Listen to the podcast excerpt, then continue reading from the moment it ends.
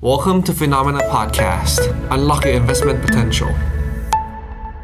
สวัสดีครับ สวัสดีครับ ต้อนรับคุณผู้ชมนะครับ เข้าสู่รายการข่าวเช้า Morning Brief ครับ สรุปข่าวสำคัญเพื่อไม่ให้คุณพลาดทุกโอกาสการลงทุนนะครับพระสบดีที่ 19 มกราคมอยู่กับเรา 2 คนนะครับ ผมปั๊บจุรติการติพะโล และพี่แบงค์เชยนนท์และการจันนันท์ครับ สวัสดีครับพี่แบงค์ครับ สวัสดีครับปั๊บครับ ครับ มาดูกันต่อนะครับกับความเคลื่อนไหวของตลาดหุ้นทั่วโลกนะครับในค่ำคืนที่ผ่านมา เมื่อวานนี้ครับเริ่มเห็นแรงเทขายเกิดขึ้นมาในฝั่งตลาดหุ้นสหรัฐดัชนีสำคัญนะครับไม่เป็นดาวโจนส์ S&P 500 NASDAQ ปรับตัวกันลงไปเกินกว่า 1%ทั้งสิ้นเลยนะครับหลังจากตัวเลขเศรษฐกิจของสหรัฐออกมาต่ำกว่าคาดนะครับไม่ว่าเป็นยอดค้าปลีก ตัวเลขการผลิตในภาคอุตสาหกรรมนะครับรวมไปถึงมีมุมมองของคณะกรรมการเฟดที่ออกมาพูดนะครับยังคงหนุนนำแล้วก็สนับสนุน ให้มีการใช้นโยบายการเงินเข้มงวดมากขึ้นด้วย แต่ในก็ตามครับขณะที่เมื่อวานนี้เนี่ยตลาดหุ้นของญี่ปุ่นนะครับฟื้นตัวปรับตัวบวกขึ้นมาได้ค่อนข้างดีทีเดียว หลังจากที่ธนาคารกลางญี่ปุ่นหรือ BOJ มีมตินะครับในการคงอัตราดอกเบี้ยนโยบายไว้ไม่เปลี่ยนแปลงครับ ซึ่งก็ถือว่าเป็นสิ่งที่ตลาดค่อนข้างเซอร์ไพรส์นะครับทำให้มีแรงซื้อกลับขึ้นมาในสินทรัพย์เสี่ยงนะครับตลาดหุ้นปรับตัวบวกขึ้นมาได้ แล้วเดี๋ยววันนี้นะครับเราจะไปดูกันว่าเรื่องของความร่วมมือระหว่างสหรัฐกับจีนเนี่ยตอนนี้มีความคืบหน้าไปถึงไหนแล้วนะครับล่าสุดเมื่อวานนี้ประธานาธิบดีสีจิ้นผิงของจีน ออกมากล่าวสุนทรพจน์นะครับในงานอวยพรประจำเทศกาลตรุษจีนปีนี้ของจีนเนี่ยก็บอกว่าตอนนี้จีนนะครับยังคงมีความหวังแล้วก็มีแสงสว่างที่รออยู่ข้างหน้าด้วยแล้วเดี๋ยวเราจะพาคุณผู้ชมนะครับไปดูกันต่อนะครับกับกระแสการปลดคนงานครั้งใหญ่ในสหรัฐนะครับที่ตอนนี้หลายบริษัทเริ่มออกมาประกาศปลดคนงานเพิ่มเติมแล้ว ล่าสุดนะครับ Microsoft ออกมาบอกนะครับว่าในสัปดาห์นี้ครับจะเริ่มกระบวนการในการปลดคนงานประมาณ 1 0,000ตำแหน่งด้วยนะครับ ก็ถือว่าเป็นแรงกดดันที่เกิดขึ้นต่อภาพเศรษฐกิจจริงของสหรัฐขณะที่ภาพในตลาดหุ้นนะครับความหวังยังคงมีอยู่มีการฟื้นตัวมาตั้งแต่ต้นปีครับพี่แบงค์ครับผมเมื่อวานนี้ตลาดสหรัฐการปรับฐานในสัญญาณทางเทคนิคเนี่ยเดี๋ยวเราไปดูกันนะฮะมันพอจะบอกสัญญาณได้ว่า ยังไม่จบนะ ขาขึ้นที่เรามีอยู่เนี่ย เราคิดว่า มันอาจจะเป็นแค่เรื่องชั่วคราวไอ้คาว่ายังไม่จบคือขาลงครับ อาจจะเริ่มต้นตั้งแต่เมื่อวานนี้มาก็ได้นะครับอะเดี๋ยวเราไปดูกันครับครับเดี๋ยวเรามาดูปฏิทินเศรษฐกิจก่อนนะครับ ก็สัปดาห์นี้นะครับเป็นสัปดาห์ที่มีการประกาศผลประกอบการของบริษัทจดทะเบียนกันหุ้นในกลุ่มธนาคารพาณิชย์กลุ่มแบงก์ยักษ์ใหญ่เนี่ยก็ทยอยประกาศไปแล้วนะครับรายงานรายการของเราก็ได้มีการ cover มีการสรุปนะครับผลการประกาศงบให้คุณผู้ชมทราบกันมาหลายวันแล้วครับ เมื่อวานนี้อาจจะไม่ได้มีบริษัทที่มีผลต่อตลาดมากนักนะครับ แต่ก็ตามครับ ตั้งแต่วันนี้เป็นต้นไปนะครับหุ้นในกลุ่มเทคก็จะเริ่มรายงานผลประกอบการแล้ว โดยจะเริ่มต้นกันที่ Netflix นะครับประกาศผลประกอบการคืนนี้ตามเวลาประเทศไทยครับ เพราะฉะนั้นเดี๋ยวพรุ่งนี้นะครับงบออกมาเป็นยังไงแล้วเนี่ยรายการของเราก็จะมารายงานให้คุณผู้ชมทราบนะครับนอกจากนี้นะครับสัปดาห์นี้เป็นช่วงของสัปดาห์สุดท้ายก่อนเข้าเทศกาลตรุษจีนฮะ วันหยุดนะครับ ตลาดหุ้นไต้หวันหยุดกันไปตั้งแต่เมื่อวานนี้แล้วครับ 18 มกราคม หยุดยาวกันไปจนถึงสัปดาห์หน้าเลยนะครับสำหรับตลาดหุ้นไต้หวัน ส่วนตลาดหุ้นจีน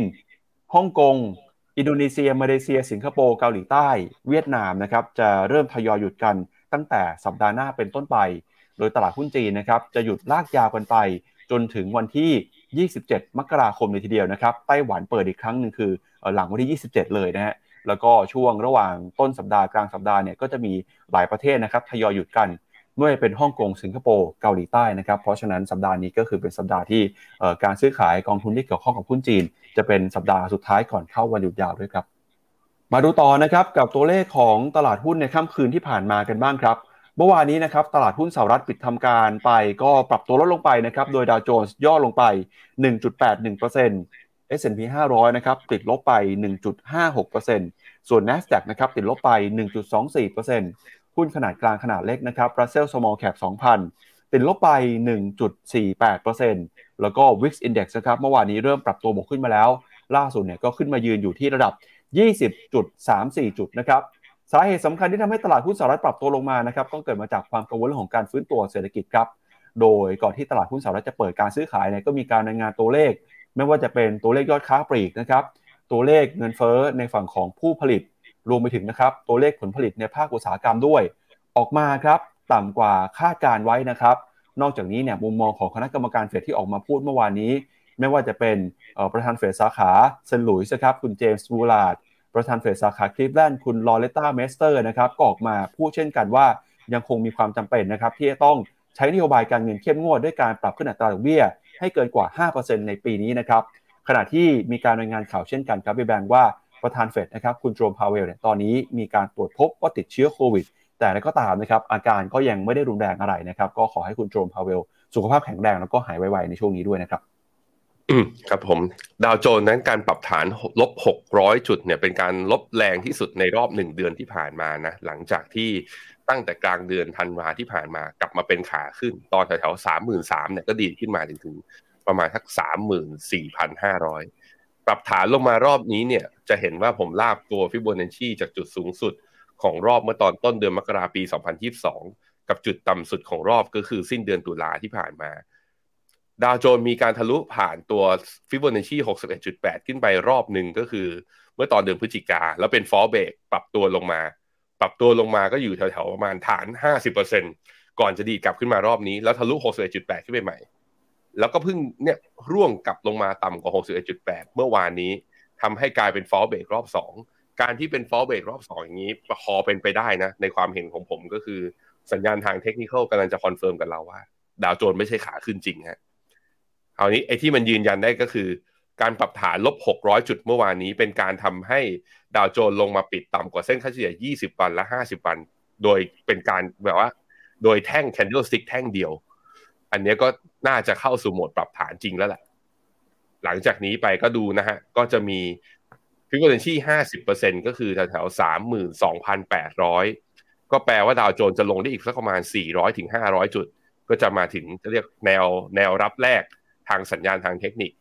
ก่อนที่จะมีอีกแนวรับถัดไป ซึ่งเป็นแนวรับสำคัญนั่นก็คือเส้นค่าเฉลี่ย 200 วัน ซึ่งตอนนี้เส้นค่าเฉลี่ย 200 วันอยู่ที่20,000อะสามหมื่นสองพันสามร้อยแปดสิบอยู่ที่ประมาณนี้สำหรับดาวโจน ไปดู S&P 500 S&P 500 ผมลากเป็นตัวดาวเทรนไลน์ที่มีมาตั้งแต่ต้นปี 2022 ก็จะพบว่าดาวเทรนเนี้ย ทุกครั้งที่ S&P ขึ้นไปทดสอบนะหนึ่งสองสามสี่ครั้งก่อนหน้านี้ไม่ผ่าน เมื่อวันก่อนก็คือเมื่อวันอังคารที่ผ่านมาเป็นการทดสอบครั้งที่ห้าแล้วพอเนี่ยมอวาวันพุธมามีการปรับฐานลบไป62จุดหรือลบ1.5เปอร์เซ็นเนี่ยก็แปลว่าไม่ผ่านเป็นครั้งที่5และการไม่ผ่านครั้งนี้ทำให้ตัวดัชนีนั้น ลงมาต่ำกว่าเส้นค่าเฉลี่ย200 วันอีกครั้งหนึ่งก็แปลว่า ไม่ผ่านทั้งดาวเทนไลน์และไม่ผ่านทั้งเส้นค่าเฉลี่ย 200 วัน แล้วแถมยังอยู่ในกรอบดาวเทนไลน์ค่อนข้างชัดเจนด้วย งั้น S&P กำลังเข้าสู่รอบของการปรับฐานอีกรอบหนึ่งใช่หรือไม่คำตอบคือน่าจะใช่แหละคราวนี้แนวรับถัดไปที่เราต้องมาดูนะ แนวรับข้างล่างก็มีแถวๆประมาณสามหมื่นแปดร้อยเป็นที่แรกนะครับคำถามคือ แล้วมาเลือกปรับฐานเอาตอนที่งบบริษัทใหญ่ ๆกำลังจะทยอยออกตั้งแต่สัปดาห์หน้า พวกกลุ่มธนาคารออกไปแล้ว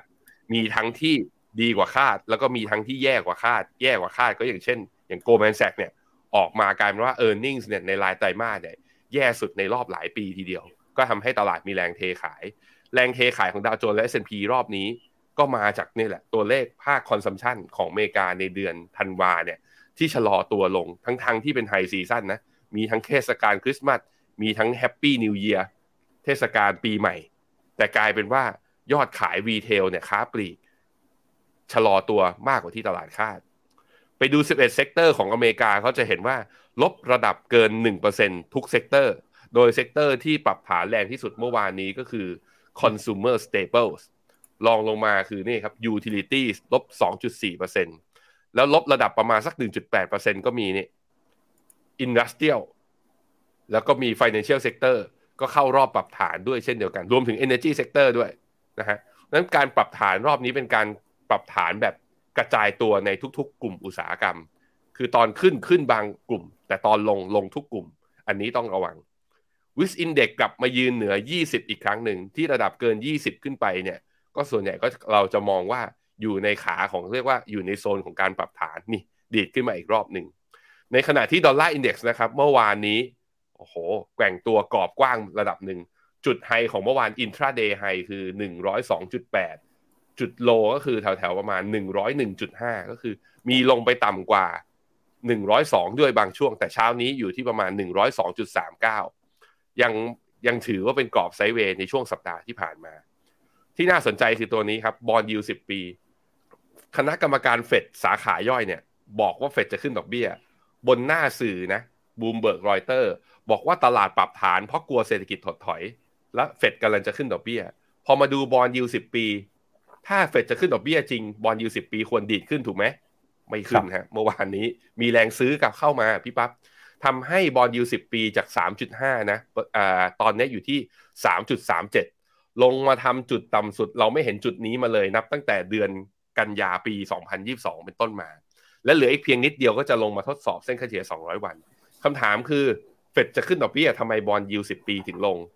นั่นแหละครับ นี่คือมันทำให้ inverted yield curve ยังอยู่กับเรา แล้วการที่บอลยูตัวยาวเนี่ยลงมาในขณะที่สถานการณ์ recession มันเกิดขึ้นคือ นักลงทุนยังคาดหวังคือ ยังเดาทิศทางไม่ได้เลยเข้ามาอยู่ในสินทรัพย์ปลอดภัย อย่างตัวพันธบัตรรัฐบาลนั่นเองครับมาดูต่อนะครับตลาดหุ้นยุโรปครับเมื่อวานนี้ดัชนีตลาดหุ้นยุโรปเคลื่อนไหวอยู่ในกรอบแคบๆดัชเยอรมนีนะครับติดลบไป 0.03%ฟุตซี่ร้อยอังกฤษปรับตัวลงไป 0.26% ตลาดหุ้นฝรั่งเศสเมื่อวานนี้ปิดไปนะครับ แล้วก็ Euro Stoxx 50 ครับ เคลื่อนไหวอยู่ในกรอบแคบๆ เช่นกันครับ Euro Stoxx 600 นะครับ มีการปรับตัวบวกขึ้นมาได้เล็กน้อยครับ 0.2%โดยได้แรงหนุนนะครับ มาจากหุ้นในกลุ่ม Basic Resources บวกขึ้นมา 2.3%เลยนะครับ แล้วก็หุ้นในกลุ่มที่เกี่ยวข้องกับอาหารเครื่องดื่มเมื่อวานนี้ปรับตัวลงไปประมาณ 1.4%ครับเมื่อวานนี้นะครับตลาดก็จับตากันกับ 2 ประเด็นครับ ประเด็นที่1นะครับก็คือการประชุม World Economic Forum ที่ดาวอสประเทศสวิตเซอร์แลนด์นะครับ ตลาดรอดูว่าจะมีการออกมาพูดนะครับมุมมองทิศทางเศรษฐกิจของผู้กำหนดนโยบายการเงินบุคคลสำคัญหรือไม่ ขณะที่เมื่อวานนี้นะครับอังกฤษเองรายงานตัวเลขเงินเฟ้อล่าสุดเนี่ยปรับตัวลงมาแตะระดับ 10.5%ในเดือนธันวาคมนะครับก็ถือว่าเป็นตัวเลขที่ออกมาต่ำกว่าคาดนะครับแล้วก็เป็นตัวส่งสัญญาณชี้ให้เห็นว่าเงินเฟ้อของอังกฤษอาจจะผ่านจุดที่ต่ำสูงสูงที่สุดไปแล้วนะครับ เพราะว่าการย่อตัวลงมาของเงินเฟ้อรอบนี้เนี่ยคือย่อลงมาติดต่อกัน 2 เดือนแล้วครับพี่แบงค์ อืมครับผมต้องบอกว่าตลาดทางฝั่งยุโรปเนี่ยยังเก่งอยู่นะ ยังไม่ยอมปรับตัวลงตามอเมริกา ตัวเนี่ย Euro Stoxx ห้าสิบ Euro Stoxx หกร้อยเนี่ยแท่ง candlestick ยังเขียวสวยๆ อยู่เลยนะฮะก็ต้องมาดูกันว่าอเมริกาเหมือนอาการออกแล้วทำไมยุโรปยังไม่ออก หรือว่าจะ diverge คือยุโรปจะวิ่งต่อ ในขณะที่อเมริกาลง อันนี้คือโอ้โหเดาลำบากจริงๆ เพราะว่าเอ่อ ตัวสถานการณ์ตัวเศรษฐกิจกับตัวเงินเฟ้อเนี่ยถึงแม้ว่าจะเจอจุดสูงสุด แต่ก็ยังอยู่ในระดับที่สูงกว่าที่อเมริกาเจออยู่ณสถานการณ์ณปัจจุบันก็คือเงินเฟ้อมาช้า แต่ก็ลงช้ากว่าด้วย อันนี้ก็ต้องรอดูกันไป ในค่าค่าเงินนะครับ ค่าเงินยูโรดอลลาร์เมื่อวานนี้มีการดีดขึ้นไปนะมีการเรียกว่า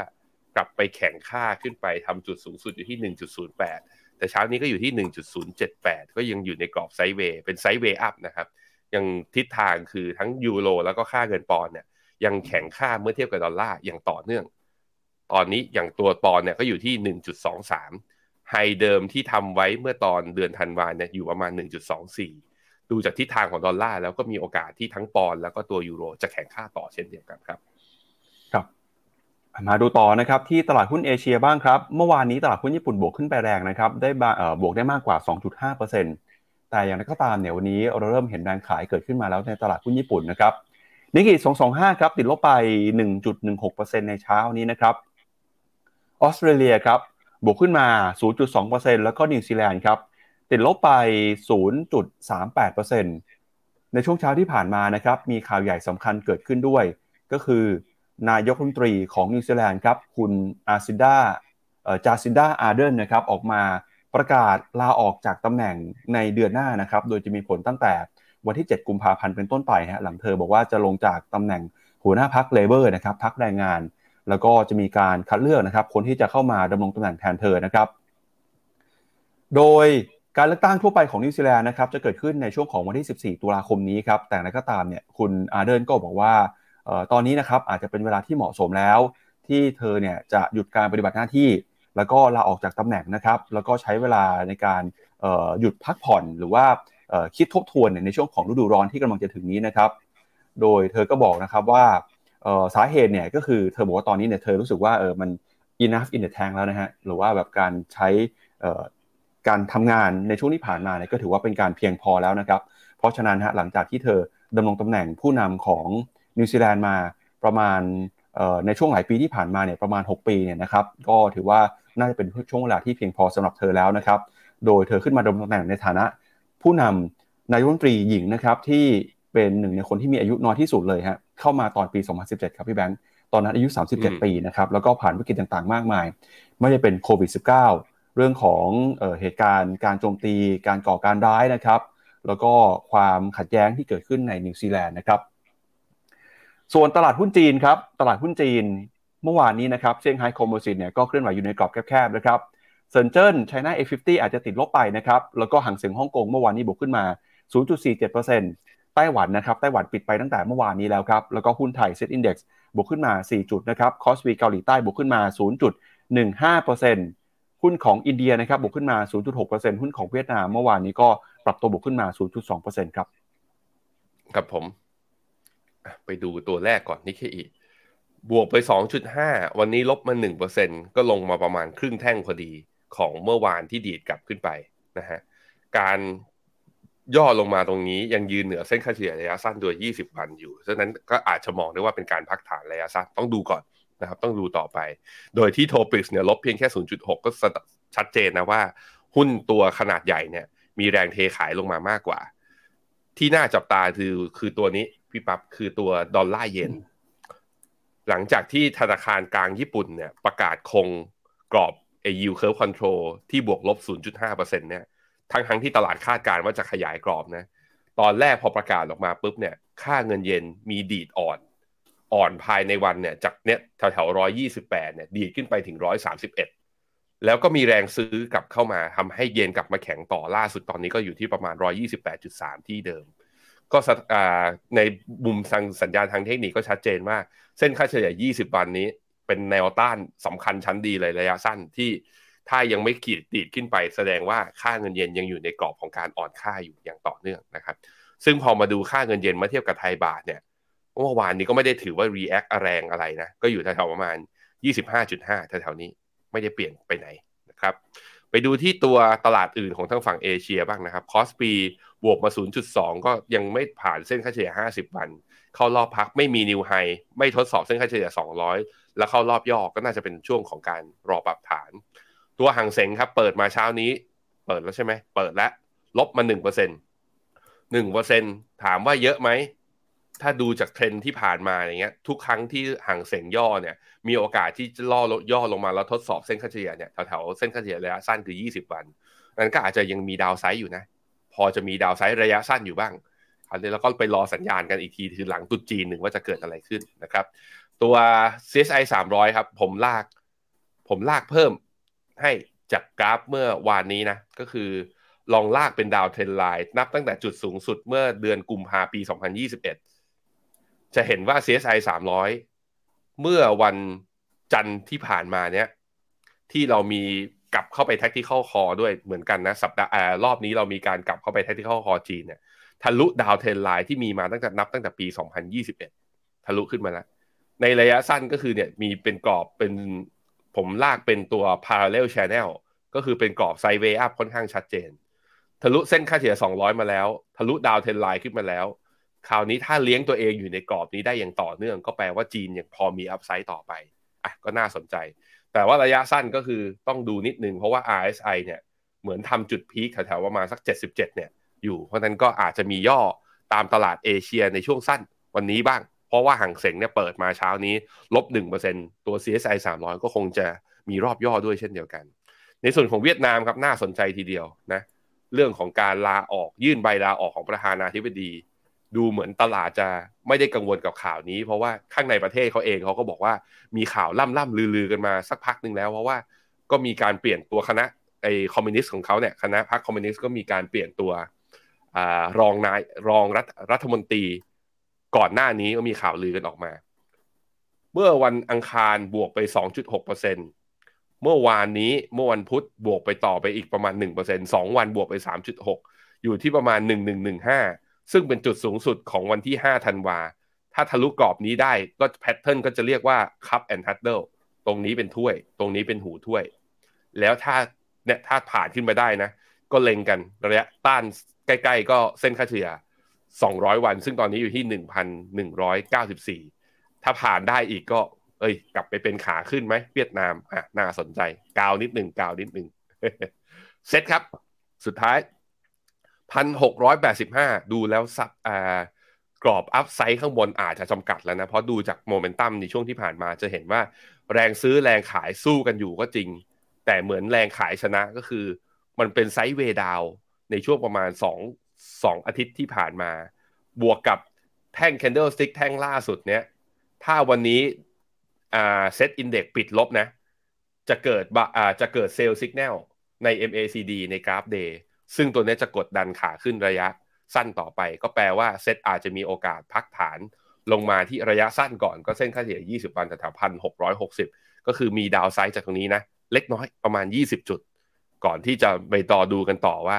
เพราะว่าบ้านเราเนี่ยจริง ๆ แล้วทยอยประกาศงบช้ากว่าทางฝั่งอเมริกาด้วยตั้งแต่เดือนตุลาไอ้กลางเดือนกุมภาเป็นต้นไปไม่ใช่ตุลาตุลาก็ไกลไปนะฮะค่าเงินบาทครับ ค่าเงินบาทตอนนี้อยู่ที่ 33.04 ก็คือไม่ได้อ่อนค่าต่อกอดแต่ก็ไม่ได้แข็งค่า เหมือนกับรอเวลาแล้วก็รอปัจจัยกระตุ้นครับครับครับ ครับ มาดูต่อนะครับ ราคาสินค้าโภคภัณฑ์บ้างครับ ราคาน้ำมันราคาทองคำนะครับ เมื่อวานนี้ราคาทองคำปรับตัวลงมา หลังจากที่คณะกรรมการเฟดนะครับออกมาพูดสนับสนุน ว่าธนาคารกลางสหรัฐยังคงต้องใช้นโยบายการเงิน มีการขึ้นดอกเบี้ยต่อไปนะครับเพื่อที่จะปรับให้เงินเฟ้อเนี่ยลงมาให้ได้นะครับพอทองคำได้ยินข่าวแบบนี้ค่างเงินดอลลาร์แข็งค่าไป ราคาทองก็ปรับตัวลงมาด้วยนะครับล่าสุดราคาทองคำซื้อขายกันนะครับตอนนี้อยู่ที่ 1,900 กับอีก 2 ดอลลาร์นะครับก็ลงมาแตะเเกือบจะหลุดนะครับ1,900 แล้วต้องมาดูว่า 1,900เนี่ยจะสามารถรับอยู่ได้หรือเปล่านะครับ ส่วนทิศทางของราคาน้ำมันครับก็พอตัวเลขเศรษฐกิจสหรัฐออกมาเมื่อวานนี้ไม่ค่อยดีเท่าไหร่ทำให้ตลาดกังวลนะครับ ตลาดก็กลัวว่าเศรษฐกิจอาจจะชะลอตัวลงไป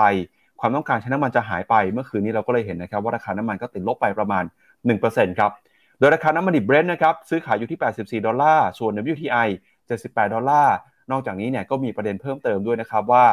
ความหวังครับการเปิดเมืองเปิดประเทศของจีน จะกลายเป็นตัวหนุนนำนะครับให้มีความต้องการใช้น้ำมันเพิ่มมากขึ้น แล้วก็ล่าสุดนะครับเมื่อวานนี้สำนักงานพลังงานสากลหรือว่า IEA เนี่ยออกมาเปิดเผยนะครับพูดถึงรายงานที่บอกว่าจีน ที่มีการผ่อนคลายมาตรการคุมโควิด จะช่วยหนุนนะครับให้ความต้องการใช้น้ำมันของโลก พุ่งแตะระดับที่สูงที่สุดเป็นประวัติการณ์อีกครั้งในปีนี้ แล้วก็บอกว่ามาตรการคว่ำบาตรรัสเซียเนี่ยนะครับจะเป็นตัวที่เข้ามากดดันครับปริมาณการผลิตน้ำมันในตลาดโลกเพราะฉะนั้นเนี่ยจีนใช้น้ำมันมากขึ้น รัสเซียผลิตน้ำมันได้น้อยลง มีโอกาสนะครับที่ราคาน้ำมันในตลาดโลกปีนี้ จะขึ้นไป ทำ new high ได้ใหม่ฮะจากระดับปัจจุบันนะครับประมาณ 80 ดอลลาร์ ก็ต้องมาดูนะครับว่า new high จะสามารถขึ้นไปได้จริงหรือเปล่าครับพี่แบงค์อือครับผมมีนักลงทุนบางคนนะผมคุยด้วยเมื่อวานก็บอกว่าโอ้ยจีนนี่แหละจะเป็นตัว catalyst ที่ราคาน้ำมันเนี่ยดีดกลับขึ้นไป ก็สอดคล้องกับ paper อย่าง Goldman Sachs เนี่ยก็คาดการณ์ว่า การที่จีนกลับมา reopen รอบนี้อาจจะทำให้ demand น้ำมันมาต่อได้ แต่ว่าก่อนไปดูกราฟน้ำมันไปดูกราฟทองหน่อยกราฟทองทำตัวแสบเหมือนกันนะ มีช่วงบางช่วงของเมื่อวานนี้ตอนตั้งแต่ประมาณ 11โมงถึงเที่ยงเนี่ย หลุดพันเก้าลงไป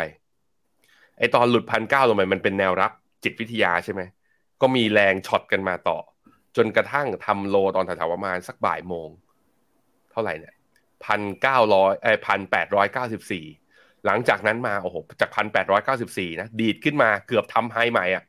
มาที่พันเก้าร้อยยี่สิบห้าเหรียญตอนประมาณสามทุ่ม พอตลาดอเมริกาเปิดปุ๊บปักหัวลงต่อจากตอนสามทุ่มนะ ดิ่งลงมาแถวๆพันเก้าร้อยสามเนี่ย ตอนตีหนึ่งคือ ถ้าใครเล่นยาวเจอกราฟเมื่อวานนี้ไปมีงงอะ มีงงคือ แล้วการเคลื่อนไหวของราคาทอง ถามว่าทำไมมันเล่นแบบนี้ได้ ก็ต้องระวังหน่อยเพราะว่าดอลลาร์มันยังไม่เลือกทางอะผมให้ดู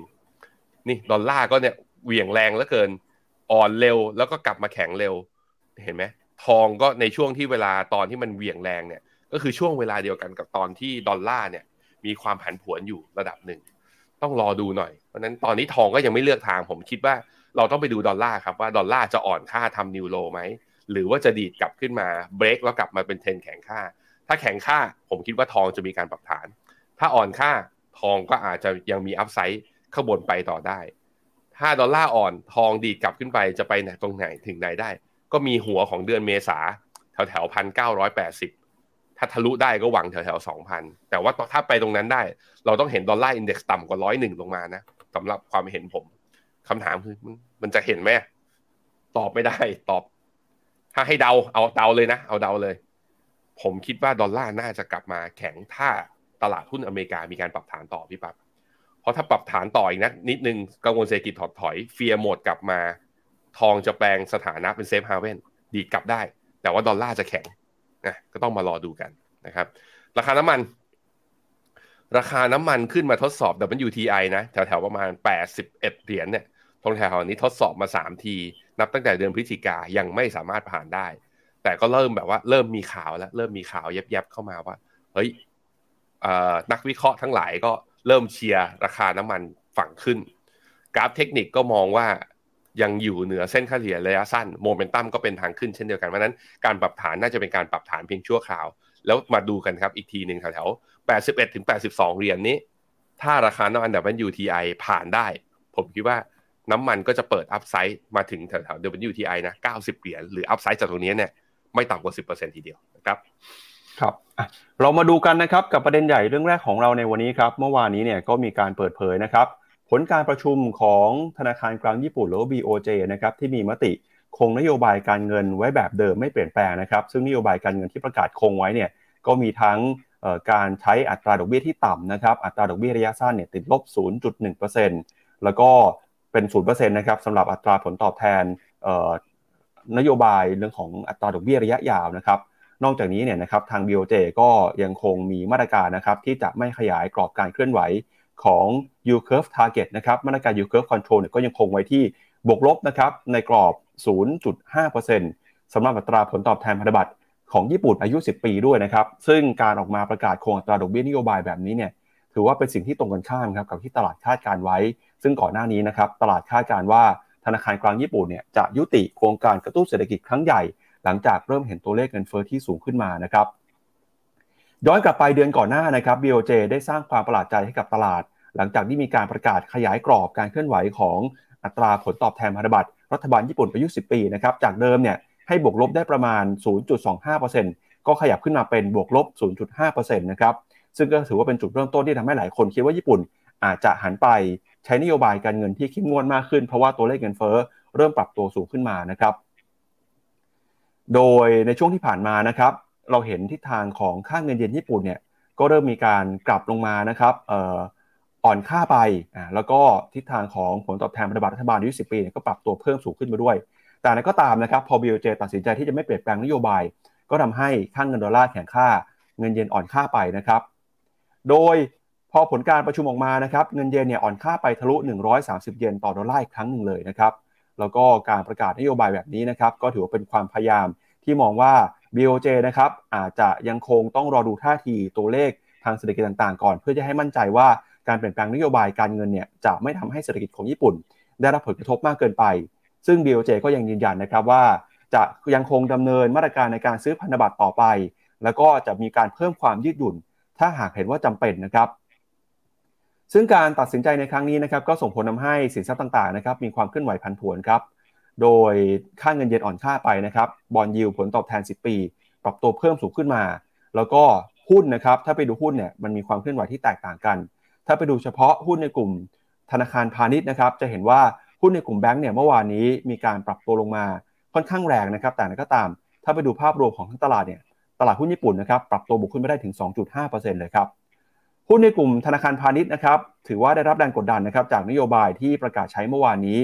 โดยหุ้นบางตัวเนี่ยปรับตัวลงไปถึง 3.8%เลยนะครับ แล้วก็จะเห็นว่าหุ้นในกลุ่มธนาคารพาณิชย์เนี่ยเป็นกลุ่มเดียวเมื่อวานนี้ที่ปรับตัวลงไปด้วย เนื่องจากอัตราดอกเบี้ยที่เพิ่มขึ้นมาจะสามารถทำให้ธนาคารเนี่ยเก็บดอกเบี้ยได้เพิ่มสูงขึ้น แต่พอไม่มีการประกาศเปลี่ยนแปลงนโยบายดอกเบี้ยนะครับธนาคารก็ผิดหวังไปตามๆกัน ก็เลยเห็นแรงเทขายออกมาครับก็เป็นความเคลื่อนไหวเมื่อวานนี้นะครับจากผลการประชุมของ BOJ หรือว่าธนาคารกลางญี่ปุ่นครับอืมครับผมก็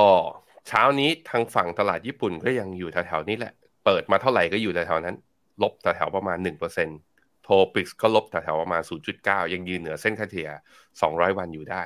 ผมมองโมเมนตัมของตลาดไม่เปลี่ยนนะ ถึงแม้ว่าจะมีการย่อวันนี้มา แต่เมื่อตลาดไดเจสข้อมูลไปแล้ว มันก็แปลว่า มันอาจจะแปลว่าตลาดตีความเยอะเกินไปหรือเปล่าว่า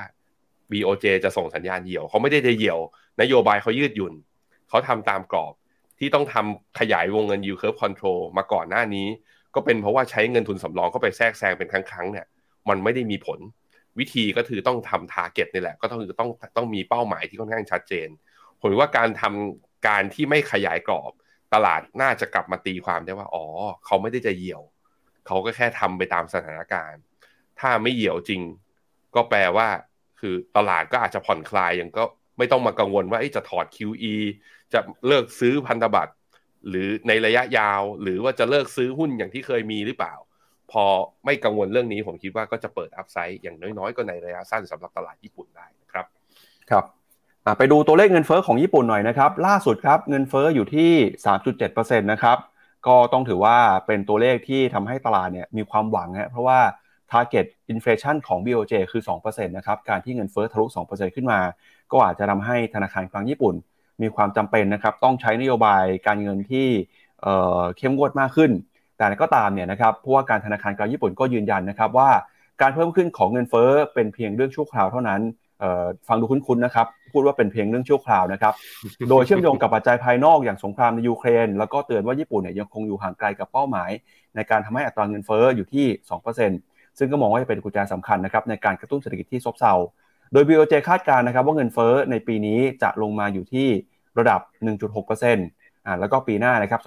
2024 จะขยับขึ้นมาเป็น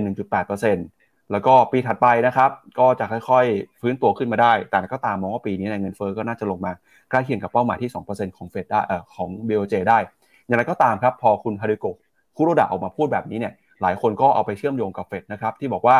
การเพิ่มขึ้นของเงินเฟอ้อเป็นเพียงแค่เรื่องชั่วคราวเท่านั้น เฟดเนี่ยทำให้เราเห็นแล้วนะครับว่ามุมมองที่เคยคาดการไว้ก่อนหน้านี้ ผิดครับเงินเฟอ้อไม่ได้เป็นเรื่องชั่วคราว แล้วญี่ปุ่นเนี่ยออกมาพูดเหมือนกัน อาจจะเป็นการสื่อสารหรือว่าการมองตลาดที่ผิดเหมือนเฟดก็ได้ เพราะฉะนั้นนะครับเรื่องนี้หลายคนก็คาดหวังว่าสุดท้ายแล้วเนี่ยน่าจะเห็นธนาคารกลางญี่ปุ่นต้องใช้นโยบายการเงินเข้มงวดในเร็วๆนี้นะครับมาดูต่อครับอะก็ช่วงที่ผ่านมานะครับ พอธนาคารกลางญี่ปุ่นเนี่ยเข้าไปแทรกแซงนะครับตลาดพันธบัตรครับก็ส่งผลทาให้ส่งผลกระทบนะครับต่องบดุล แล้วก็ความจำเป็นต้องใช้นโยบายที่เข้ามาผ่อนคลายกระตุ้นเศรษฐกิจเนี่ยมีความจำเป็นน้อยลง เราก็เลยเห็นนะครับว่าในวันที่ 20 ธันวาคมที่ผ่านมาธนาคารกลางญี่ปุ่นก็บอกว่าจะนะครับลดเรื่องของกรอบ target ของ yield curve นะครับให้มีความผ่อนคลายมากขึ้น โดยสามารถเคลื่อนไหวอยู่ในกรอบได้ประมาณบวกลบ 0.5%ครับพี่แบงค์มาดูที่หน้าจอผมครับ อันนี้เป็นกราฟ ให้เห็นนะการเคลื่อนไหวก่อนการประชุม BOJ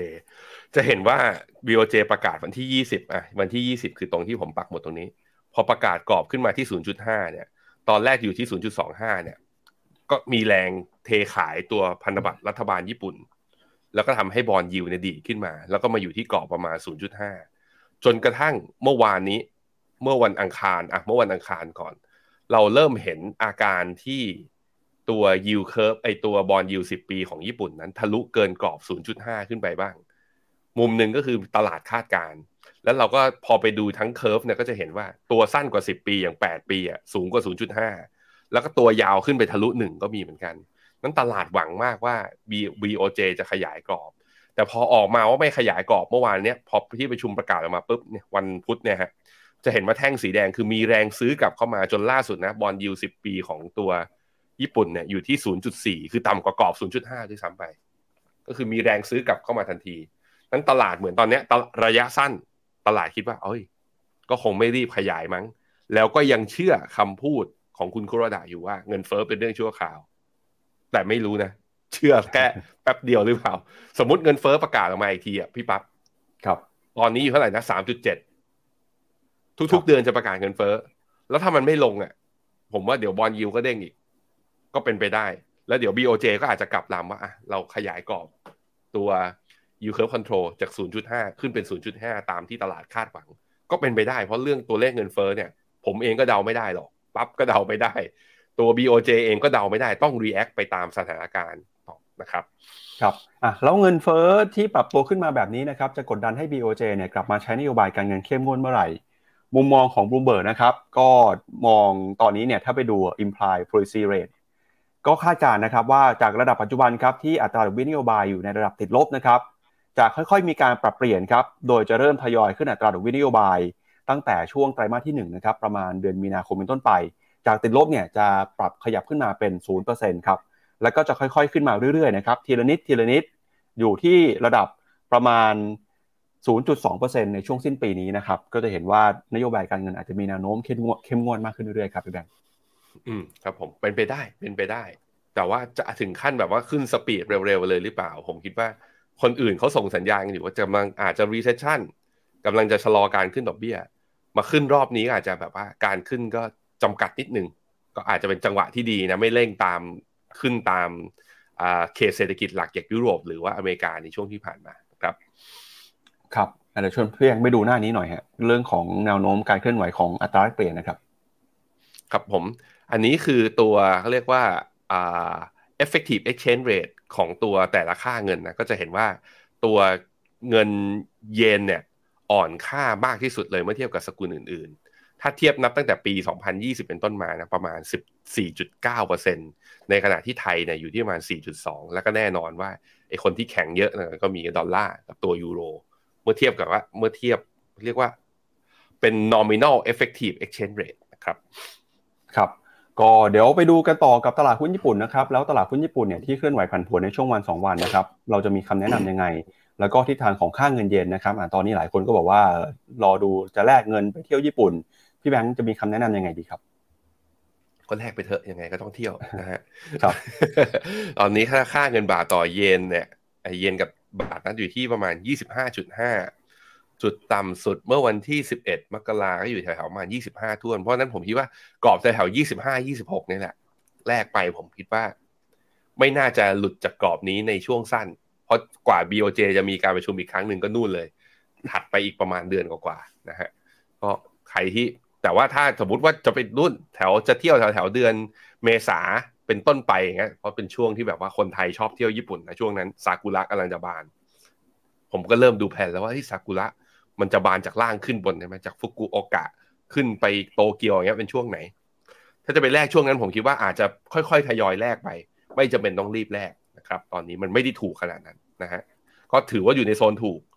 เอาละครับจากญี่ปุ่นแล้วนะครับไปดูที่จีนต่อครับพาคุณผู้ชมไปดูที่ทำเนียบประธานพิธีของจีนนะครับ ก็ล่าสุดนะครับเมื่อวานนี้ประธานที่ปรึกษาจิ้นผิงครับได้มีการออกมากล่าวคำอวยพรประชาชน ในช่วงของเทศกาลตรุษจีนนะครับมีการถ่ายทอดสด ผ่านทางสถานีโทรทัศน์ CCTV ของจีนครับ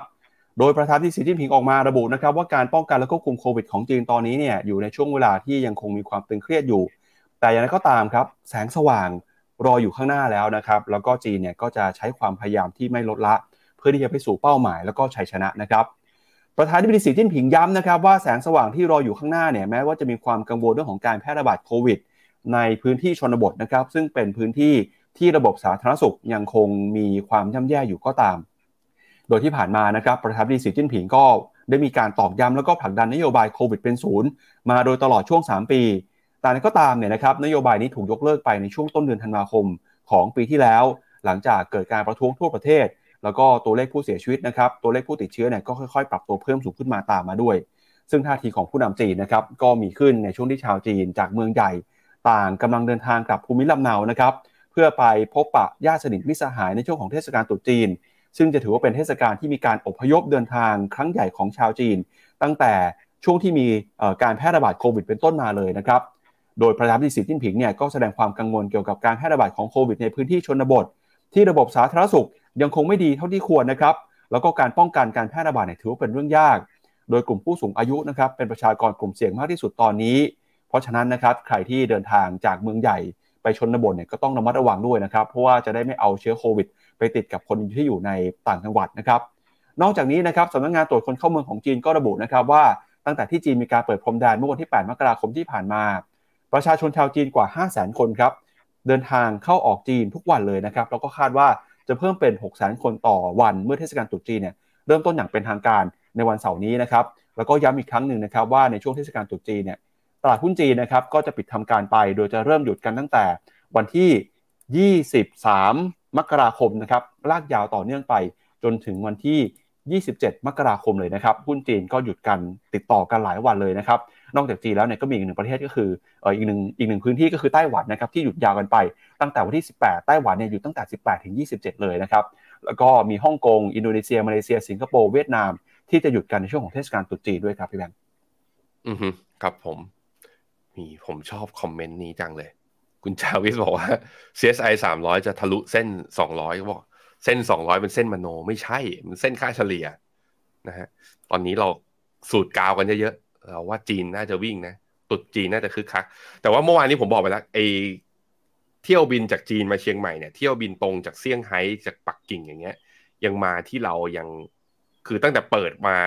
ตั้งแต่จีนประกาศเปิดประเทศตั้งแต่ 8 มกราเนี่ยยังมาไม่เต็มสูบนะ เนี่ยจะเริ่มมีเข้ามาเยอะขึ้นเรื่อยๆเนี่ยจริง ๆ คือหลังจากนี้ ก็ต้องมารอดูกัน อันนี้คือเป็นอีกหนึ่งข่าว ผมผมพูดเร็วไป เดี๋ยวพี่ปั๊บเดี๋ยวพี่ปั๊บมาบอกอีกทีหนึ่ง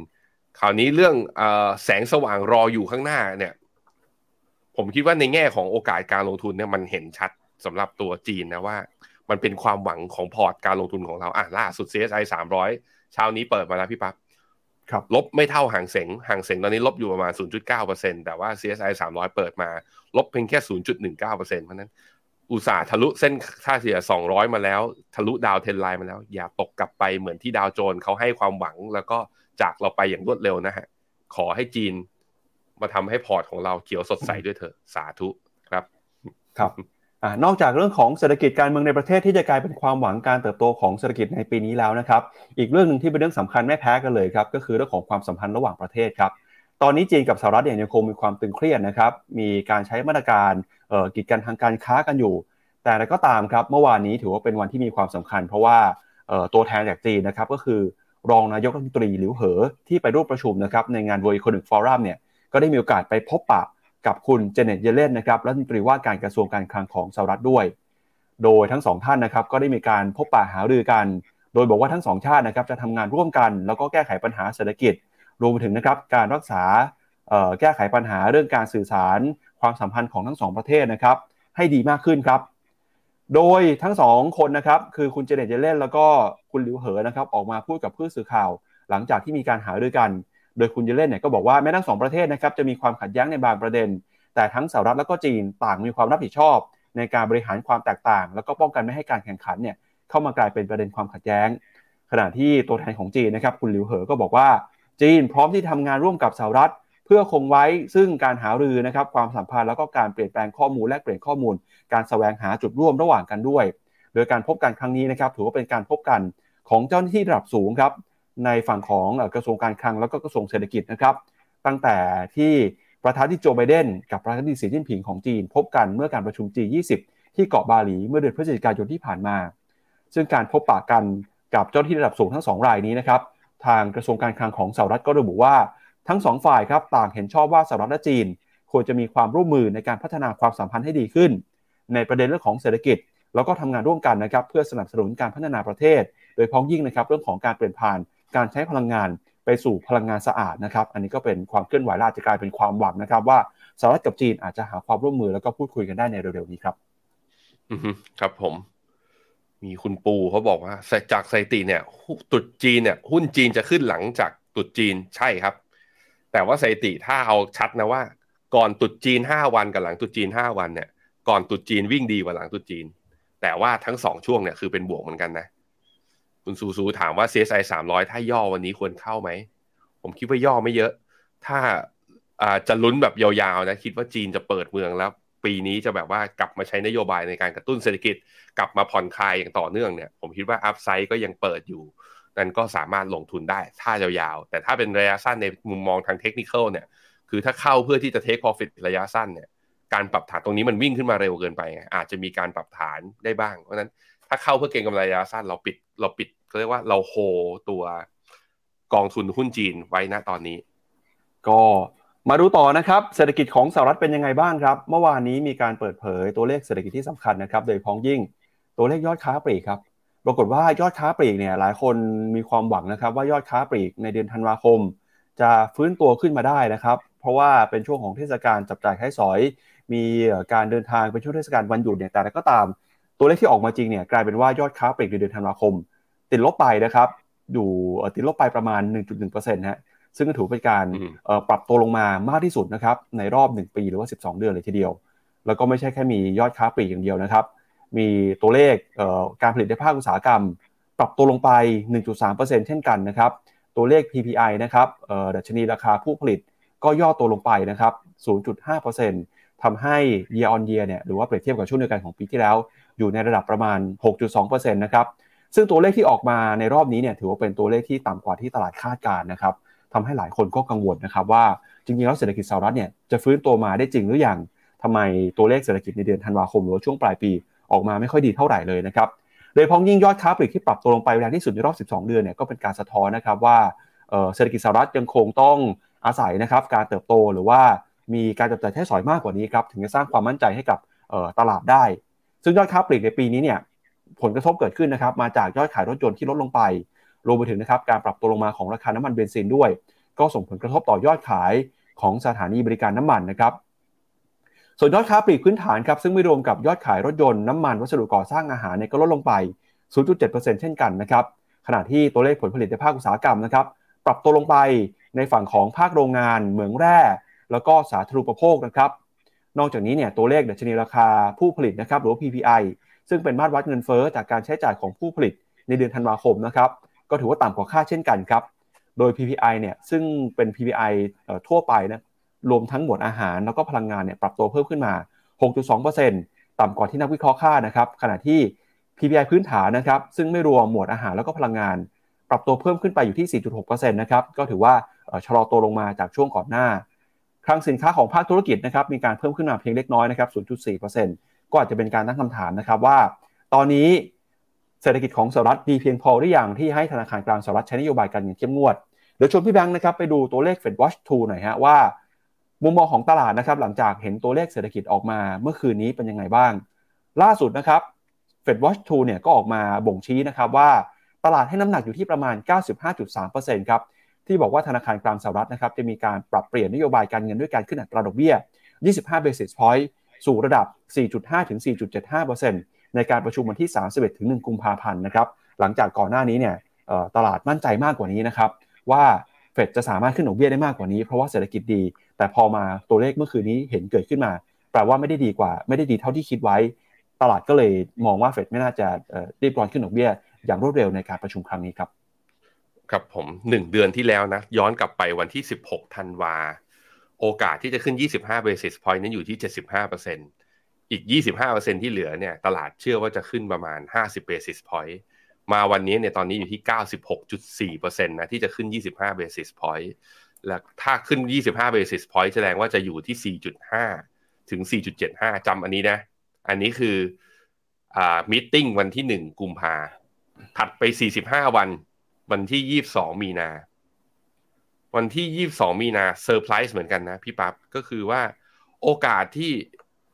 จะอยู่ที่ยังสี่จุดห้าถึงสี่จุดสองห้าเนี่ย ก็ยังสูงอยู่อยู่ในระดับประมาณยี่สิบแปดเปอร์เซ็นถึงไม่เยอะมาก แต่ก็เป็นสัดส่วนที่เรียกว่าประมาณหนึ่งในสี่แสดงให้เห็นว่านักลงทุนบางส่วนคิดว่าเฟดจะขึ้นดอกเบี้ยไม่ได้นะ แต่ว่าอันแหนแม้ดูอีกมุมหนึ่งก็คือ เกินกว่าครึ่งนึงอะหกสิบเก้าเปอร์เซ็นก็คิดว่าจะขึ้นอีก 25 basis point ไปอยู่ที่ 4.75 อะไปดูอีกเดือนหนึ่งครับ วันที่3พฤษภา ที่อัตราดอกเบี้ย 4.5 ก็ยังมีนักวิเคราะห์คิดอย่างนั้นอยู่นะ ถึงประมาณ 20%หนึ่งใน 5 เลยที่คิดว่าเฟดจะขึ้นดอกเบี้ยได้ครั้งสุดท้ายคือวันที่ 1 กุมภาเนี่ยแล้วหลังจากนี้จะขึ้นไม่ได้อีก มีคนประมาณสักถ้าร้อยคนก็มีประมาณ 20 คนน่ะคิดอย่างนั้น อีกประมาณ 70 คนที่เหลือก็ยังคิดว่าขึ้นได้ แต่ว่าก็จะเห็นว่า ครึ่งหนึ่งคิดว่าตอนนี้นะ ครึ่งหนึ่งคิดว่าเดือนพฤษภาก็ไม่ขึ้นดอกเบี้ย แต่ว่าตอนนี้ความเห็นของคนส่วนใหญ่ยี่สิบอ่าวันที่หนึ่งกุมภาจะขึ้นดอกเบี้ยยี่สิบห้า basis point วันที่ยี่สิบสองมีนาจะขึ้นอีกยี่สิบห้า basis point แล้วเดือนพฤษภาขึ้นไม่ได้แล้วจะขึ้นเหลืออีกสองครั้ง นี่คืออันนี้คือความเห็นของตลาด ที่เขาเรียกว่ามองต่างจาก dot plot ที่ประกาศออกมาเมื่อตอนเดือนธันวา dot plot เดือนธันวาเนี่ยเสียงส่วนใหญ่ของคณะกรรมการเฟดมองว่าterminal rate อยู่ในแถวประมาณ 5.1 แน่นอนมันมีคนให้สูงกว่า 5.2 ถึง 5.5 มีบ้าง แต่ส่วนใหญ่อยู่ที่ 5.1 แต่ตอนนี้ที่ตัว Fed fund future ตลาดมองว่าแม้แต่เกิน 5 ก็อาจจะไม่เกินนะครับ ครับอะเดี๋ยวเรามาดูกันหน่อยนะครับว่า แล้วตัวเลขที่ออกมาเมื่อวานนี้เนี่ยเป็นยังไงบ้างนะครับทำไมตลาดถึงค่อนข้างกังวลกัน แล้วจะส่งผลต่อการใช้นโยบายนะครับของธนาคารกลางสหรัฐยังไงบ้างนะครับ เราก็จะเห็นนะครับว่าตัวเลขที่ออกมาเมื่อวานนี้เนี่ยก็ถือว่าเป็นตัวเลขที่ค่อนข้างอ่อนแอนะครับโดยพ้องยิ่งตัวเลขยอดค้าปลีกนะครับที่ต่ำที่สุดในรอบ 12 เดือนเลยทีเดียวครับ แล้วก็อย่างที่พี่แบงค์พูดไปเมื่อสักครู่นี้นะครับว่าเรื่องนี้จะส่งผลต่อแนวโน้มการใช้นโยบายการเงินของธนาคารกลางสหรัฐด้วยนะครับ ก่อนที่เราจะไปดูดอทพอดกันฮะชวนคุณผู้ชมไปดูหน่อยว่าเมื่อวานนี้มีคณะกรรมการเฟดท่านไหนออกมาพูดบ้าง แล้วมุมมองเรื่องของการใช้นโยบายการเงินในรอบนี้เนี่ยเขาพูดเป็นยังไงบ้างนะครับ เมื่อวานนี้มีคณะกรรมการเฟดออกมาแสดงความคิดเห็นนะครับเรื่องของการใช้นโยบายการเงิน ไม่ว่าจะเป็นประธานเฟดสาขาเซนต์หลุยส์ครับคุณเจมส์บูลลาร์ดยังคงออกมาพูดครับสนับสนุนบอกว่าคณะกรรมการเฟดเนี่ยยังคงจำเป็นต้องใช้นโยบายการเงินเข้มงวดต่อไป แล้วก็ผลักดันนะครับอัตราดอกเบี้ยนโยบายให้ขึ้นไปอยู่เหนือกว่า 5% แล้วก็ควรจะทำให้เร็วที่สุดนะครับเท่าที่ทำได้เลยครับเพื่อที่ให้มั่นใจนะครับว่าเงินเฟ้อเนี่ยจะไม่ปรับตัวเพิ่มขึ้นไปมากกว่านี้นะครับนอกจากนี้นะครับมีมุมมองของคณะกรรมการเฟดท่านอื่น ๆด้วยนะครับ ก็มีมุมมองของคณะกรรมการเฟดนะครับที่ออกมาแสดงความคิดเห็นนะครับ ก็คือคุณแพทริกฮาร์เกอร์นะครับออกมาสนับสนุนด้วยเช่นกัน ท่านนี้เป็นประธานเฟดสาขาฟิลาเดเฟียก็บอกว่าคาดหวังนะครับที่เห็นเฟดเนี่ยขึ้นดอกเบี้ยอีก เล็กน้อยในปีนี้นะครับ โดยอย่างไรก็ตามเนี่ยก็มองว่าเงินเฟ้อยังคงกลายเป็นปัจจัยสำคัญนะครับที่จะกำหนดการใช้นโยบายการเงิน แล้วก็มีคุณลอเรตตาเมสเตอร์อีกท่านหนึ่งนะครับที่ออกมาบอกว่าเฟดยังคงมีความจำเป็นนะครับที่ต้องขึ้นเงินเออขึ้นอัตราดอกเบี้ย เพื่อให้เงินเฟ้อลงมาอยู่ต่ำกว่าเป้าหมายของเฟดให้ได้นะครับโดยเร็วนะฮะพอตัวเลขเศรษฐกิจออกมาไม่ดี มุมมองคณะกรรมการเฟดสองถึงสามท่านออกมา แสดงความคิดเห็นสนับสนุนให้มีการขึ้นดอกเบี้ยแบบนี้เนี่ยก็เลยกลายเป็นที่มาว่าทำไมเมื่อคืนนี้ตลาดหุ้นสหรัฐถึงปรับตัวลงมาเกินกว่า1%นะครับ พาคุณผู้ชมไปดูหน่อยฮะแล้วตอนนี้มุมมองของคณะกรรมการเฟดส่วนใหญ่นะครับ มองการใช้นโยบายการเงินในรอบนี้ยังไงบ้าง ไปดูที่ Fed p o t ครับซึ่งเป็นมุมมองล่าสุดนะครับของการประชุมครั้งที่ผ่านมา ก็ปี 2023 นะครับคณะกรรมการส่วนใหญ่เนี่ยยังคงมีมองที่สนับสนุนนะครับให้ธนาคารกลางสหรัฐใช้นโยบายการเงินเข้มงวด ด้วยการขึ้นอัตราดอกเบี้ยนะครับไปอยู่ที่ระดับ 5%หรือว่าเกินกว่า 5%ก่อนที่จะค่อยๆนะครับมีการทยอยลดดอกเบี้ยลงมาตั้งแต่ปี 2024 เป็นต้นไปครับพี่แบงค์ แล้วก็คณะกรรมการเฟดที่ออกมาพูด 2 คนเมื่อวานนี้นะครับ ก็คือคุณฮาร์เกอร์นะครับ ซึ่งเป็นประธานเฟดสาขาฟิลาเดลเฟียเนี่ยอยู่ในฝั่งที่เป็นกลางนะครับ ไม่ได้เหี่ยวหรือว่าไม่ได้พิราบมากนะครับ ก็ยังคงบอกว่าอยากจะเห็นการขึ้นดอกเบี้ยเลย ขณะที่แน่นอนฮะประธานเฟดคุณเจมส์บูลาเนี่ยที่ออกมาสนับสนุนให้ขึ้นดอกเบี้ย ก็คือเป็นประธานเฟดที่อยู่ในฝั่งของสายเหี่ยวนะครับ แต่แล้วก็ตามปีนี้ 2023-2024เนี่ยคุณเจมส์บูลลาร์ดไม่ได้มีสิทธิ์นะครับในการโหวตแสดงความคิดเห็นของ FOMC ในครั้งนี้นะครับแล้วอีกท่านหนึ่งก็คือคุณลอเร็ตตาเมสเตอร์เนี่ยก็ไม่ได้มีสิทธิ์โหวตเช่นกันก็ยังคงสนับสนุนให้เฟดใช้นโยบายการเงินเข้มงวดครับแล้วก็อีกประเด็นหนึ่งนะครับที่ตลาดให้ความสนใจกันในช่วงนี้ ก็คืออาการป่วยของประธานเฟดเจอโรมพาวเวลฮะเมื่อวานนี้นะครับทางธนาคารกลางสหรัฐนะครับมีการออกมาเปิดเผยว่าประธานเฟดนะครับตรวจพบการติดเชื้อโควิด โดยปีนี้นะครับคุณเจอโรมพาวเวลเนี่ยอายุ 69 ปีครับ มีการฉีดวัคซีนครบโดสไปแล้ว แล้วก็มีการฉีดวัคซีนเข็มบูสเตอร์เป็นที่เรียบร้อยแล้ว อาการไม่ไม่หนักมากนะครับ ไม่ได้มีอะไรที่น่าเป็นห่วงแต่อย่างใด ตอนนี้คุณเจอโรมพาวเวลก็กำลังกักตัวอยู่ แล้วก็ยังคงทำงานได้นะครับ แต่ไม่ได้ทำงานที่สำนักงานไปทำงานที่บ้าน ครั้งล่าสุดเนี่ยที่คุณเจอโรมพาวเวลไปออกงานในที่สาธารณะก็คืองานประชุมสัมมนาวิชาการนะครับที่ออกมาแสดงความคิดเห็นเมื่อสัปดาห์ที่แล้ว เราก็ได้รายงานข่าวกันไปนะครับ ก็ ยังไงเนี่ยน่าจะไม่มีอะไรที่น่ากังวลมากนักนะครับ อาการก็กำลังจะดีขึ้นเรื่อยๆ ตามแถลงการของคณะกรรมการแถลงการของเฟดครับพี่แบงค์ไปดูกันต่อครับ อีกเรื่องหนึ่งที่สร้างความกังวลให้กับตลาดนะครับ ก็คือเรื่องของการปลดพนักงานของบริษัทเทคโนโลยียักษ์ใหญ่นะครับ หลายแห่งในสหรัฐอเมริกาล่าสุดเนี่ยนะครับ ก็มีข่าวว่า Microsoft นะครับซึ่งเป็นบริษัทเทคโนโลยียักษ์ใหญ่ของสหรัฐครับ ออกมาประกาศนะครับปลดพนักงานเพิ่มเติมนะครับ โดยจะค่อยๆเริ่มนะครับเดี๋ยวกลับมาที่หน้าจอนี้ก่อนนะครับ ค่อยๆ ปลดพนักงานเริ่มต้นเนี่ยในสัปดาห์นี้นะครับจำนวนอยู่ที่ประมาณ 10,000 รายครับ โดยการถแถลงการล่าสุดของ Microsoft นะครับออกมาเปิดเผยว่า ตอนนี้บริษัทเนี่ยค่อนข้างกังวลกับสถานการณ์ของเศรษฐกิจนะครับที่เห็นสัญญาณชะลอตัว การจับจ่ายใช้สอยของผู้บริโภคที่ลดลงไปทำให้บริษัทจำเป็นนะครับต้องใช้มาตรการลดต้นทุนครับ โดยสิ่งที่บริษัททำก็คือการปลดพนักงานนะครับ โดย Microsoft บอกว่าวางแผนที่จะปลดพนักงานมากกว่า 10,000 คนนะครับ โดยจะเริ่มต้นในฝั่งของฝ่าย HR ทรัพยากรบุคคล แล้วก็ฝั่งของวิศวกรรมนะครับ โดยการเลิกจ้างครั้งนี้ครับถือว่าเป็นครั้งล่าสุดของภาคเทคโนโลยีสหรัฐ ซึ่งก็รวมถึงบริษัทไม่ว่าจะเป็น Microsoft Amazon Meta ที่ก่อนหน้านี้ได้มีการประกาศปลดพนักงานลงไปแล้วนะครับ เพื่อตอบสนองต่อผลประกอบการที่ย่ำแย่ลง รายได้หายไปนะครับ ต้นทุนเพิ่มมากขึ้น ความเคลื่อนไหวของบริษัทเทคต่างๆ เหล่านี้เนี่ยก็เป็นตัวสะท้อนนะครับว่า ภาคอุตสาหกรรมของสหรัฐอเมริกาที่เป็นบริษัทเทคนะครับจะยังคงแรงกดดันเจอแรงกดดันเผชิญกับความเสี่ยงความท้าทายนะครับจากเศรษฐกิจต่อไป นักวิเคราะห์ออกมาระบุนะครับว่าจากภาพรวมการปลดพนักงงานของ Microsoft ในครั้งนี้บ่งชี้นะครับว่าเศรษฐกิจของสหรัฐยังไม่ได้ดีขึ้น แล้วก็มีแนวโน้มเลวร้ายมากต่อไปเรื่อยๆ โดยสำนักข่าว Sky News ของอังกฤษนะครับบอกว่า Microsoft เนี่ยจะมีการปลดพนักงานประมาณ 11,000 ตำแหน่งนะครับหรือคิดเป็นสัดส่วนประมาณ 5% แล้วก็รายงานของ Bloomberg นะครับก็บอกว่าจะเริ่มปลดแล้ว ซึ่ง Microsoft ก็ออกมายืนยันแล้วนะครับว่าจะมีการปลดพนักงานจริง แล้วก็ก่อนหน้านี้นะครับไม่ใช่แค่ Microsoft อย่างเดียวฮะ Amazon นะครับก็ออกมาระบุเช่นกันว่าจะมีการปลดพนักงาน โดย Amazon เนี่ยบอกว่าการปลดพนักงานนะครับจะค่อยๆ เริ่มต้นขึ้นแล้ว โดยในวันพุธที่ผ่านมาเนี่ยก็มีการปลดพนักงานนะครับเริ่มต้นในฝั่งของสหรัฐอเมริกา แคนาดา แล้วก็คอสตาริกานะครับซึ่งก็ถือว่าเป็นความเสี่ยงครั้งใหญ่เลยครับเดี๋ยวเรามาดูกันหน่อยฮะว่า แนวโน้มนะครับการเติบโตของภาคเทคของสหรัฐเนี่ยเรื่องของการจ้างงานเป็นยังไงบ้าง แล้วก็มีเรื่องอะไรที่น่ากังวลนะครับทำไมการจ้างงานถึงจะกลายเป็นประเด็นใหญ่ที่สำคัญครับถ้าเราไปดูจากภาพนี้นะครับทาง CNBC เขาก็ชี้เห็นว่าในช่วงของปี 2018 ถึง 2020 ที่ผ่านมาเนี่ยหลายบริษัทนะครับมีการจ้างงานพนักงานเพิ่มมากขึ้น ไม่ว่าจะเป็น Alphabet นะครับบริษัทแม่ของ Google เอ่อ Amazon Apple Meta แล้วก็ Microsoft นะครับ จะเห็นว่าในช่วงของปี 2020 2021 2022 เนี่ย ทางจำนวนตัวเลขพนักงานนะครับของบริษัทเหล่านี้มีการปรับเพิ่มขึ้นมาอย่างต่อเนื่องเลยครับ แต่อะไรก็ตามเนี่ยที่เราพูดให้เห็นนะฮะ แล้วก็แสดงบนหน้าจอไม่ว่าเป็น Alphabet Amazon Apple Meta Microsoft เนี่ย ทุกบริษัทเริ่มมีการประกาศปลดคนงานออกไปบ้างแล้ว ยกเว้นบริษัทเดียวครับพี่แบงค์ที่ยังไม่มีการประกาศปลดหรือว่าลดการจ้างงานเลยก็คือ Apple ครับอืมอ่าครับ ทาง CNBC เขาก็เอาภาพนี้ขึ้นมาให้ดูเขาบอกว่าในช่วง 2-3 ปีที่ผ่านมาเนี่ยในขณะที่บริษัทเทคยักษ์ใหญ่เจ้าอื่นนะครับเดินหน้ามีการจ้างงานเพิ่มขึ้นเพราะโควิดนะครับทำให้ผลประกอบการดีขึ้น มีการขยายธุรกิจนะครับ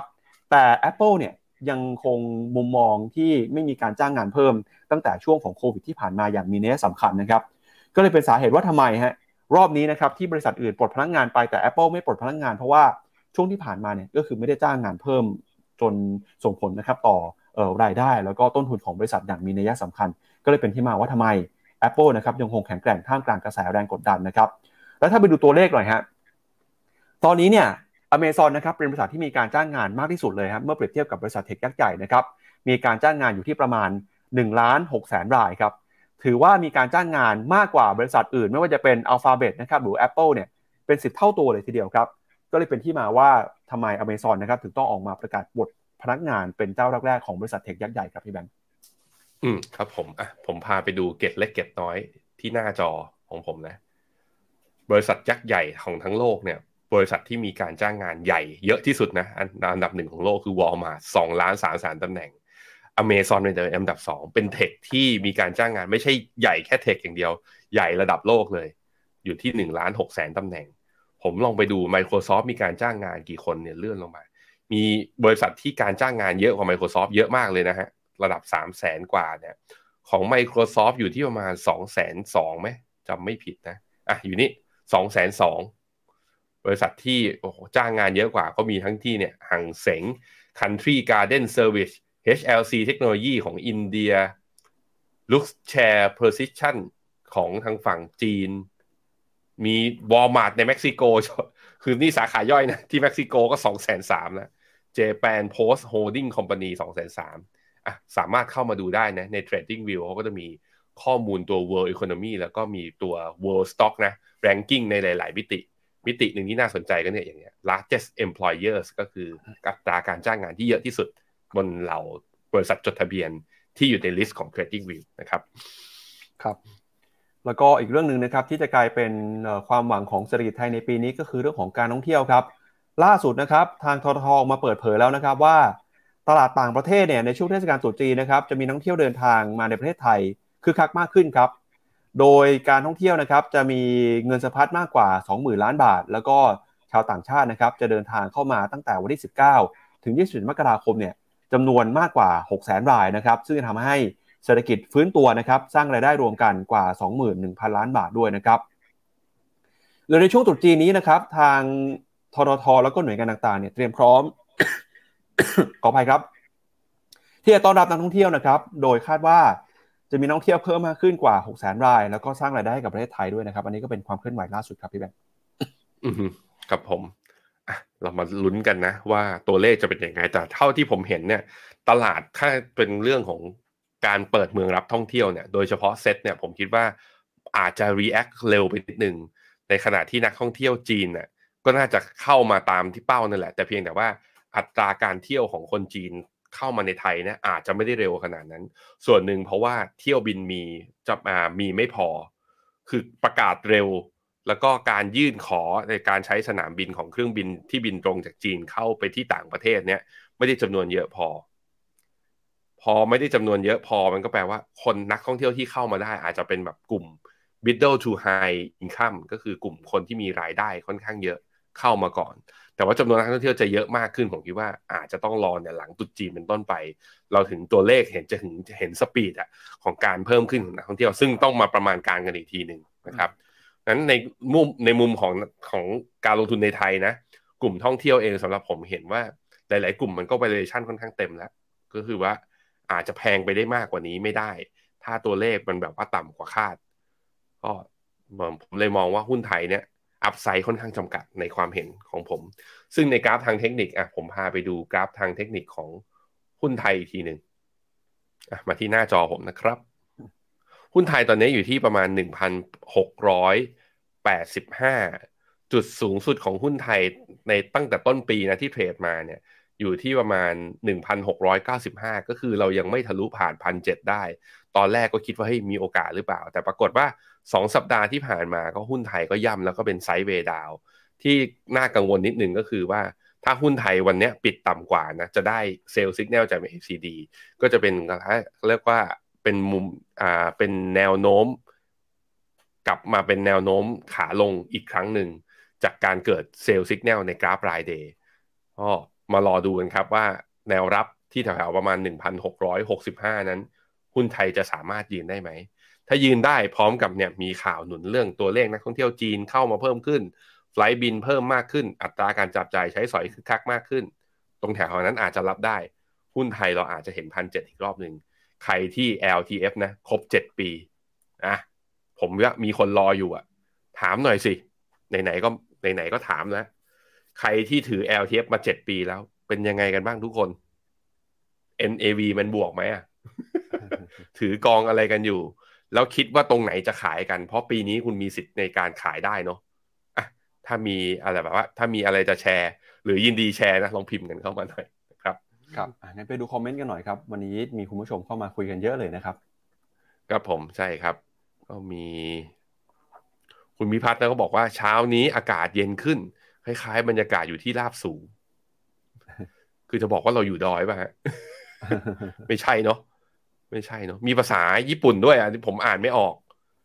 ผมไม่ควรจะเอาออกนะ ถ้าผมแปลไม่ออกเราไม่รู้ว่าแต่ว่าเชื่อว่าอ่าทุนผู้ชมของเราเนี่ย จิตใจดีอยู่แล้วแหละ คงไม่ได้ด่าอะไรเรานะครับเมื่อกี้คุณ USA เขาบอกว่าขาลงหุ้นอเมริกามาแล้ว โอ้โหเอางั้นเลยเหรอ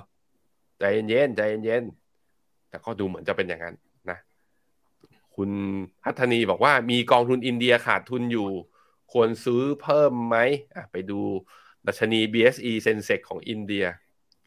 เริ่มมีการ rebound กลับตัวขึ้นมาได้ระยะสั้น แต่ว่าในความเห็นของ FINNOMENA เราบอกมาตลอดนะว่า valuation ของอินเดียเนี่ยในแง่ของ PE นั้นค่อนข้างแพง แต่อินเดียเนี่ยเรื่อง growth เรียกว่าของกำไรของเรื่องทิศทางของเศรษฐกิจเนี่ยยังอยู่ได้อยู่ ผมคิดว่า ก็พอถัวได้ ถ้าถ้าถ้ามีความเชื่อมั่นแล้วมี conviction กับอินเดียมากๆ แต่มุมมองของเราอะเราเราขอห่างจากอินเดียหน่อย เพราะว่าเรื่อง valuation ที่มันแพงกว่าค่าเฉลี่ย แล้วก็แพงกว่าตัวอื่น ๆ ในเอเชีย โดยเฉพาะเมื่อเทียบกับจีนแล้วแต่จีนถูกกว่าค่อนข้างเยอะเลยนะครับในช่วงนี้ มีคอมเมนต์เรื่อง นายกเวียดนามก็ออกแล้ว นิวซีแลนด์ก็ออกแล้ว ไม่ถามถึงใครครับ ถามถึงใคร อันนี้พูดลอยๆกันใช่ไหมคุณซูซูบอกว่าแลกเยนผ่าน Travel Card ได้ยี่สิบห้าจุดสองห้าเฮ้ยไอ้ยี่สิบห้าจุดสองเจ็ดครับผม อ๋อแปลคุณพีเอสเตอร์เขาบอกว่าบอกว่าบอกว่า แปลว่าสวัสดีตอนเช้าโอ้ขอบคุณมากครับ ขอบคุณมากนี่นักลงทุนเราเก่งนะครับอ่านภาษาญี่ปุ่นกันได้ด้วยนะฮะครับอะพี่แบงค์ถามเฮ้ยว่านี่อะเพลงมีมาแล้ว ครับดูเลยครับ TMS LTF นี่ถือตั้งแต่ปี 2017 ตอนนี้ครบ 7 ปีได้ 25 โอ้โห เลือกกองเก่งมากนะฮะ คุณนัชนาทไม่บอกชื่อกอง แต่บอกว่ายังติดลบอยู่สมควรขายไหม ผมว่าอัพไซด์จำกัด อัพไซด์จำกัดอาจจะแบบพันแปดอะไรอย่างเงี้ย ซึ่งพันแปดสมมุติว่าวิ่งขึ้นไปอีกร้อยจุดก็ประมาณเท่าไหร่พี่ปับ๊บอีกประมาณหกเปอร์เซ็นประมาณนี้นะ ก็ถ้าอยากขายให้มันมีก็จะให้ track record ตัวเองไม่แย่ อยากจะรอให้มันบวกก่อนแล้วค่อยไปแล้วแล้วค่อยขาย ผมคิดว่าก็พอรอได้นะ มันพอมีความหวัง ทั้งปีนี้มันจะไม่เห็นพันแปดเลยเหรอต้องเห็นสิ ถามช่วงหน้าเก็บหุ้นอเมริกากำลังลงเลยช่วงนี้อ่าก็หลายคนนะ ก็มองบอกว่าหุ้น tech อเมริกาเพราะว่าเดี๋ยวทยอยประกาศงบออกมาอาจจะมี reboundในหุ้นตัวที่ outperform ตลาดก็ได้ คือในแง่ของภาพรวม sentiment อาจจะย่อ แต่หุ้นที่งบดีนะ จะ outperform ตลาดมีโอกาสเหมือนกันนะครับ คุณยูไอบอกว่าขาย LTF มาตั้งแต่ปีใหม่ มีกำไรนิดหน่อยอะบางคนคือไม่รออะฉันเอาออกมาก่อนแล้วไปหาโอกาสการลงทุนดีกว่านะครับอย่าอย่าลืมไม่ว่าจะขายหรือจะรอฟัง Morning Brief แล้วขายออกมาแล้วไม่รู้จะซื้ออะไรมาหรือว่าจะซื้ออะไรก็แล้วแต่ ถ้าเป็นกองทุนรวมนะ ซื้อผ่านแพลตฟอร์ม FINNOMENA ครับได้ครับ ก็อย่าลืมนะครับ ใครที่อยากเป็นสมาชิกนะครับ แล้วก็ติดตามข่าวสารติดตามคำแนะนำการลงทุนดีๆครับ ก็มาติดตามได้บนแพลตฟอร์มของ FINNOMENA นะครับเข้ามา กดติดตามนะครับ กด Follow กดไลค์กดแชร์กันด้วยนะครับ จะได้เป็นกำลังใจให้กับทีมงานด้วยครับ